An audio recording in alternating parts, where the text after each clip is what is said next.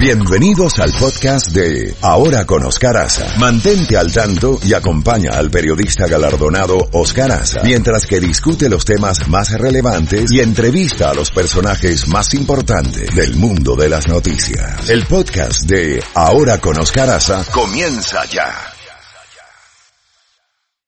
Estamos padeciendo, pero vamos inmediatamente a ya ya conversamos en la mañana de hoy con Mario Díaz Valar, que lamentablemente dio positivo la prueba. En un rato también vamos a conversar con el alcalde de Miami, Francis Suárez, que también está en cuarentena. Y nos entró la información hace un rato de que su compañero en el Senado, Rick Scott, se ha autoimpuesto una cuarentena. Buenos días. Empezó la semana pasada, ¿no? Él está ya desde el, creo que el jueves pasado, ya. por un contacto que él tuvo con un oficial de Brasil. Eh, sí que, creo que fue la misma reunión que tuvo Francis.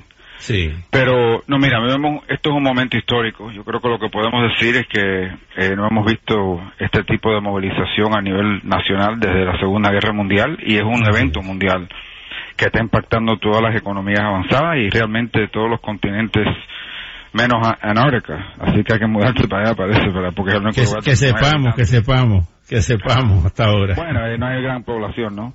Sí. Eh, y, pero bueno, pero lo importante es eh, qué estamos haciendo ahora para tratar de... aquí yo creo que sin duda se han cometido errores de todos los gobiernos en el mundo y hay que aprender para que eso no ocurra en un futuro. Pero hay que concentrarse en este momento en ayudar, en este momento tan difícil. Lo que podemos decir es que esto va a pasar, es decir, esto no es algo que va a erradicar el tercera parte del mundo, ni nada de parecido, pero va a ser bien difícil y va a durar un tiempo un tiempo que no sabemos, porque esto es una cosa con la cual no tenemos experiencia.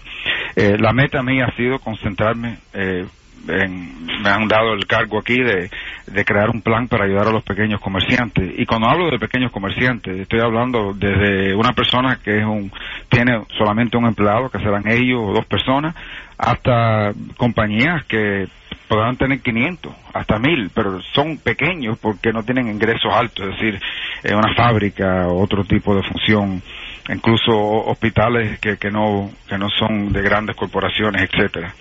Y el plan que hemos tenido y hemos trabajado con los demócratas, porque tú tienes que ser bipartidista, tiene que ser rápido, es simplemente utilizar el poder del gobierno federal eh, para utilizar todos los bancos posibles, especialmente los bancos comunitarios, pero los grandes también, para distribuirle dinero a los comerciantes lo más rápido posible, dinero que no van a tener que pagar, es decir, no, no es un préstamo, si lo usan para pagarle los sueldos eh, y la renta de su negocio por un periodo de tiempo más o menos de seis semanas.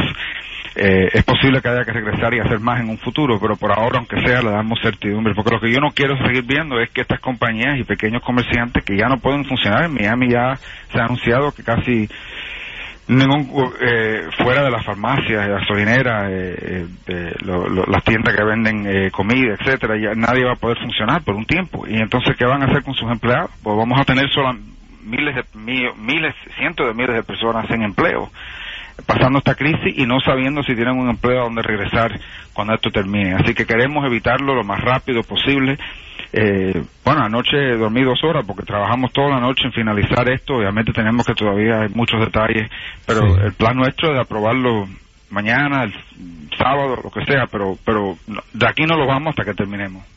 Hay parte de esa, de ese dinero que firmó el presidente ayer eh, para el, área médica, las áreas críticas. Eh, vemos con alarma, no con alarma, pero con preocupación, que los dos eh, condados donde más incidencia hay de coronavirus en el estado es el condado de Miami-Dade y Broward. Eh, ¿qué, se, ¿Qué se va a hacer con, con esa parte del dinero para aumentar las camas, para aumentar los ventiladores, para aumentar eh, las pruebas de, coronavirus en, esos, por lo menos en esos dos condados? Bueno, este, este, esta crisis tiene dos, eh, dos aspectos. La primera es el aspecto médico y de salud, que es lo que está llevando a cabo todo esto.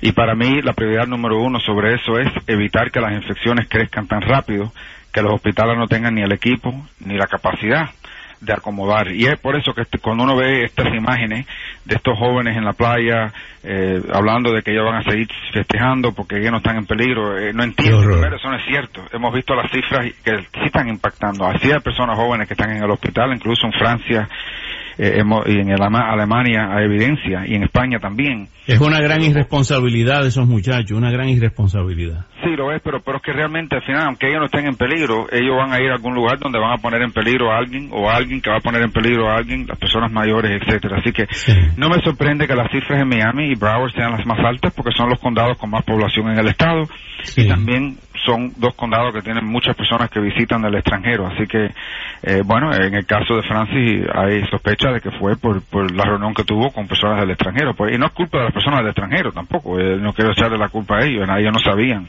eh, la naturaleza de esto. Así que no me sorprende. En términos de, los recursos, lo más importante que, que hay que conseguir aquí en este momento es estos equipos de respirar, lo que dicen ventilators.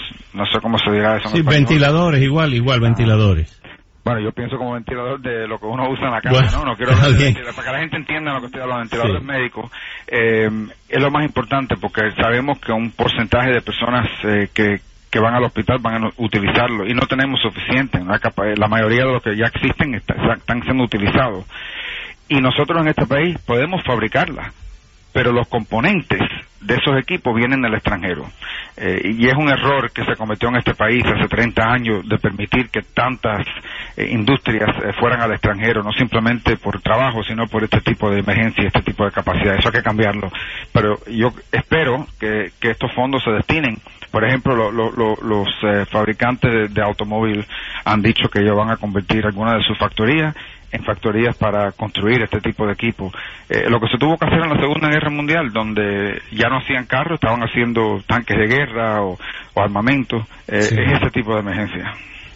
Ya, eh, hay también en, en plena campaña electoral quienes han opinado que esto no se debe politizar y tanto hemos entrevistado a tantos demócratas como republicanos que están de acuerdo con esto, que esta es una labor, eh, debemos ser todos estadounidenses en este momento eh, y pensar y pensar en, el bienestar de, de las personas, ¿no?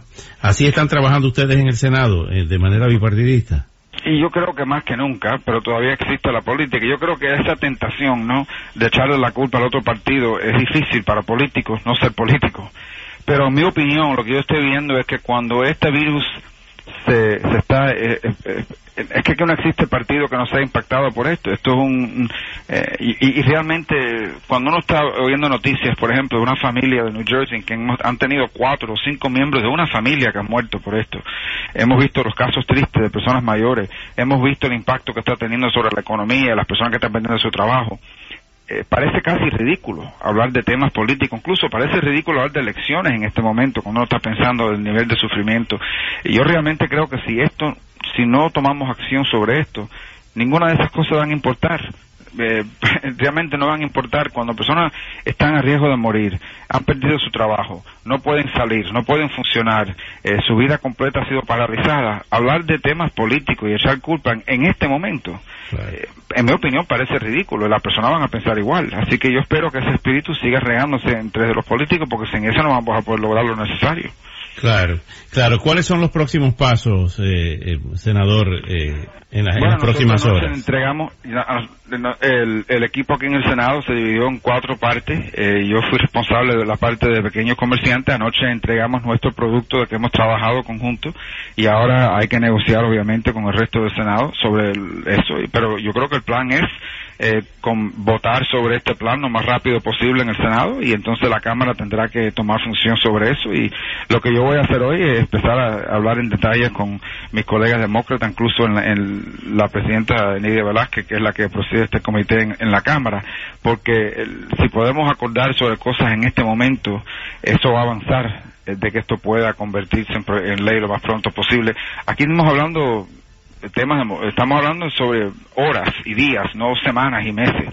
Eh, en este mismo momento alguien está escuchando, alguien está escuchando que está pensando qué hago mañana después que yo le pague a mis empleados. Los voy a, si no tengo, si no puedo funcionar, tengo que cerrar y los tengo que dejar.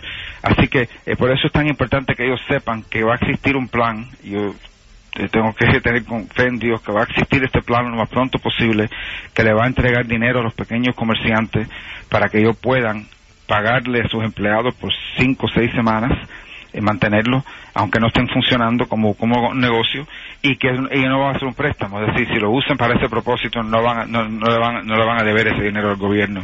Es una movida extraordinaria, no tiene precedente en este país, hay que crearlo de, la nada, pero, pero hay que hacerlo, porque no hay otra alternativa, no podemos tener tantas personas, no solamente sin empleo, sino sin saber qué van a hacer después que esto termine.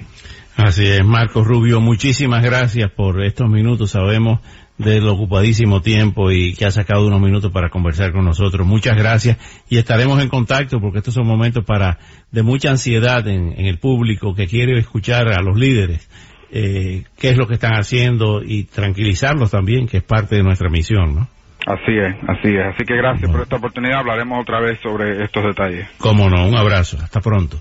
El senador Marco Rubio, 8.27 minutos.